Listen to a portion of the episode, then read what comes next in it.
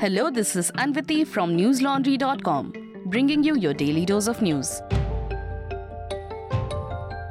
Today is Friday, the 29th of July. Taking cognizance of a defamation suit filed by Union Minister Smriti Irani against Congress leaders Jairam Ramesh, Pawan Khera, and Netta D'Souza, the Delhi High Court today issued summons asking the leaders to take down quote unquote slanderous material against the BJP leader and her 18 year old daughter from all social media accounts. In her suit, Smriti had claimed, and I quote, the Congress leaders have conspired with each other to launch a tirade of false, scathing, and belligerent personal attacks against her and her daughter. Unquote. She said they wanted to malign, defame, and injure her and her daughter's reputation, moral character, and public image. Irani has sought damages worth rupees 2 crore in her suit. The case pertains to allegations that Irani's daughter was operating a cafe in Goa, the license for which was obtained by using a dead man's Aadhaar card. Irani first stated that her daughter was a student and wasn't involved.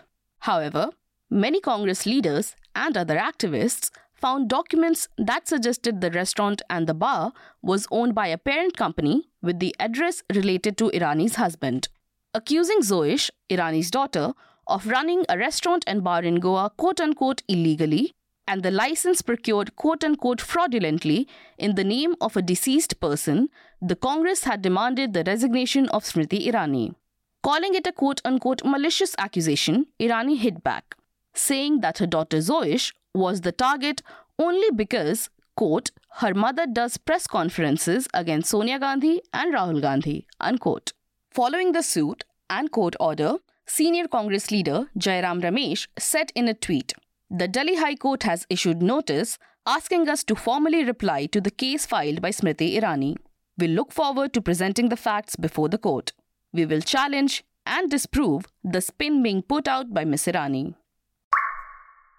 After a man was stabbed to death in Karnataka's Dakshin Kannada district on Thursday night, Section 144 of the Criminal Procedure Code has been imposed in Surathkal, Panambur, Mulki, and Bajpe police limits for two days till Saturday morning. Large gatherings have been banned, and Mangaluru Police Commissioner N. Shashi Kumar also said that liquor shops in the area have been asked to close, and nearly two dozen checkpoints have been set up, including along the Kerala border.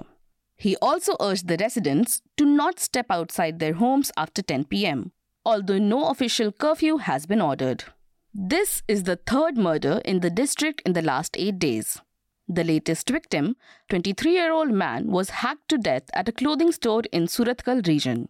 He was attacked by a group of four masked men, and the murder was captured on CCTV cameras outside and inside the store, police said.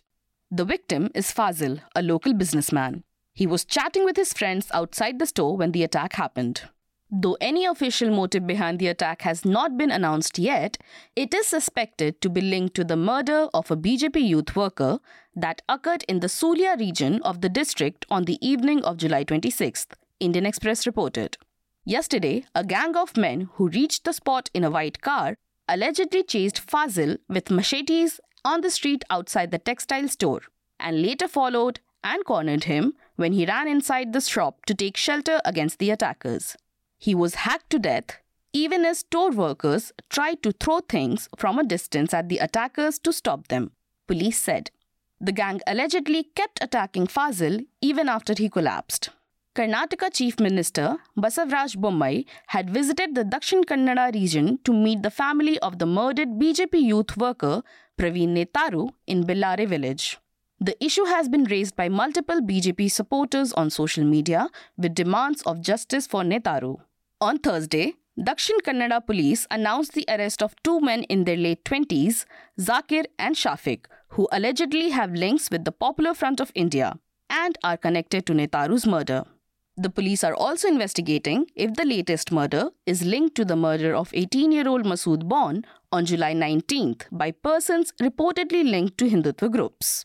Listeners, speaking of politics, recently Smriti Irani offered a fiery speech in the parliament, demanding apology from Sonia Gandhi as one of her party members referred to President Draupadi Murmu as Rashtrapatni.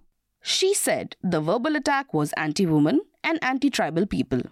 And news channels ran with this story in their 24 7 cycles multiple times. However, apart from the speeches in parliament, is having a tribal woman as president going to impact how the media reports on tribal issues? Read Kalpana Sharma's opinion in our Broken News section, titled Now That an Adivasi is President, Will Big Media Finally Report on Adivasi Issues on newslaundry.com. She notes how Draupadi Murmu's election should be more than a temporary news peg, given most readers and viewers know nothing of Adivasi struggles or culture. Read to find out more. If you find the piece interesting or like the ground reports, podcasts, and video reports that we do, do consider subscribing to News Laundry. Remember, we are able to deliver such news because we don't take ads from governments or corporations. Our reports are completely independent, free from the pressures associated with advertising money. So, if you would like to support our independent news model, go to newslaundry.com and click on the red subscription button at the top right corner. Subscription plans start as low as rupees 300 a month. Pay to keep news free. The Supreme Court today asked the Madras High Court to adjudicate upon the pleas filed by O. Selvam, or OPS, and others against the July 11th General Council meeting of AIADMK, in which OPS was expelled from the party. The apex court has asked Madras High Court to do the same within three weeks. A bench headed by Chief Justice N.V. Ramana asked rival OPS and Edappadi Palaniswamy factions of the AIADMK to maintain status quo with regard to the affairs of the party, news agencies reported. Earlier this month, during a party meeting, AIADMK passed a resolution to quash the dual membership structure at the General Council meeting in Vanagaram, Tamil Nadu. At the same meeting, Palaniswamy was elected as its interim General Secretary. At the same time, the resolution had mandated that the person for the post is elected by the primary members of the party, the elections for which will be held in around four months. In total, 16 resolutions were adopted at that meeting. Rival leader OPS was expelled from the party's primary membership and his post of treasurer at the same meeting. Following this, Selvam filed a plea in the Supreme Court challenging his expulsion from the party during the General Council meeting. During an earlier hearing, the bench had said the issues of quote unquote friendship, power, etc., within a party or association should be worked out invariably on the platform of the party, and the judiciary cannot be seen interfering in the inner functioning of a party. A day after, two pilots were killed when an Indian Air Force MiG 21 jet crashed during a training sortie in Rajasthan's Barmer, the Indian Air Force has announced a set to retire one of its four remaining squadrons of aging MiG 21 fighter jets in September, with the other three scheduled to be phased out over the next three years, Hindustan Times reported. ANI quoted Indian Air Force sources saying that the 51 squadron based out of Srinagar Air Base is being number plated on 30th September. After this, only three squadrons of the planes would be left in service, and would be phased out by the year 2025. The Soviet era MiG 21s were first introduced in the Indian Air Force in the 1960s. However, the MiG 21s have reportedly been plagued by safety issues. Notably, the Indian Air Force have been replacing the MiG 21 fighter jets with more capable aircraft, including the Su 30 and the indigenous Light Combat Aircraft, or LCAs. At least six MiG 21s have been lost in crashes, in which five pilots have lost their lives in the last couple of years. The MiG 21s were supposed to retire a long time back, but delays in the induction of the LCA's Tejas aircraft have pushed the Indian Air Force to continue flying these planes.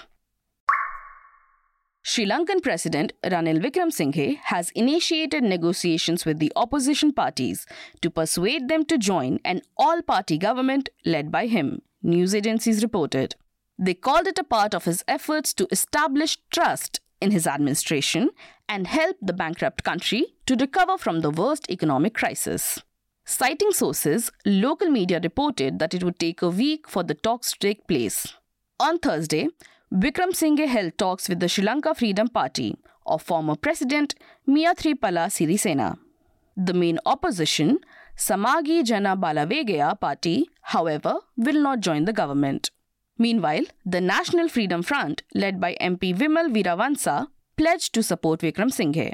Viravansa said there are two options before the country today to lead it down the path of an anarchical situation, as in Haiti, or to salvage it from the current mess, at least at the last moment through consensus. He said President Wickremesinghe had taken genuine steps to resurrect the country from the present abyss, and therefore his party was ready to guide that exercise regardless of past political differences or enmity. Russia's defense ministry has accused Ukraine of killing 40 prisoners of war, Reuters reported.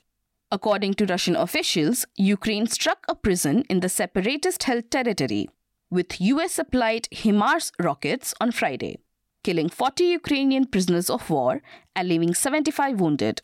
The incident occurred in Russia controlled Donetsk region. However, Immediate battlefield reports have not been verified yet. The situation is still developing. Defense Ministry spokesperson Lieutenant General Igor Konashenkov described the strike as a quote unquote bloody provocation aimed at discouraging Ukrainian soldiers from surrendering. He said that eight prison guards were also wounded by the shelling, ABC reported. However, officials in Ukraine have not yet commented on these reports. Russian backed separatist leader Denis Pushilin was quoted by Interfax as saying that the prison, located in the frontline town of Olenivka, housed 193 people, and that there were no foreigners among the detainees, the report stated. After the Russian invasion of Ukraine, the Russian forces took control over Mariupol following a months long siege of the Azovstal steel plant. From there, many Ukrainian fighters, including some from the Azov battalion, were taken prisoner in Olenivka following their surrender. That's all the news we have for you today. Have a great day or a good night, depending on wherever you're listening from. See you tomorrow. All the News Laundry podcasts are available on Stitcher, iTunes, and any other podcast platform. Please subscribe to News Laundry. Help us keep news independent. To catch all our podcasts on news, pop culture, current affairs, and sport, visit newslaundry.com. Follow us on Facebook, Twitter, and Instagram, and subscribe to our YouTube channel.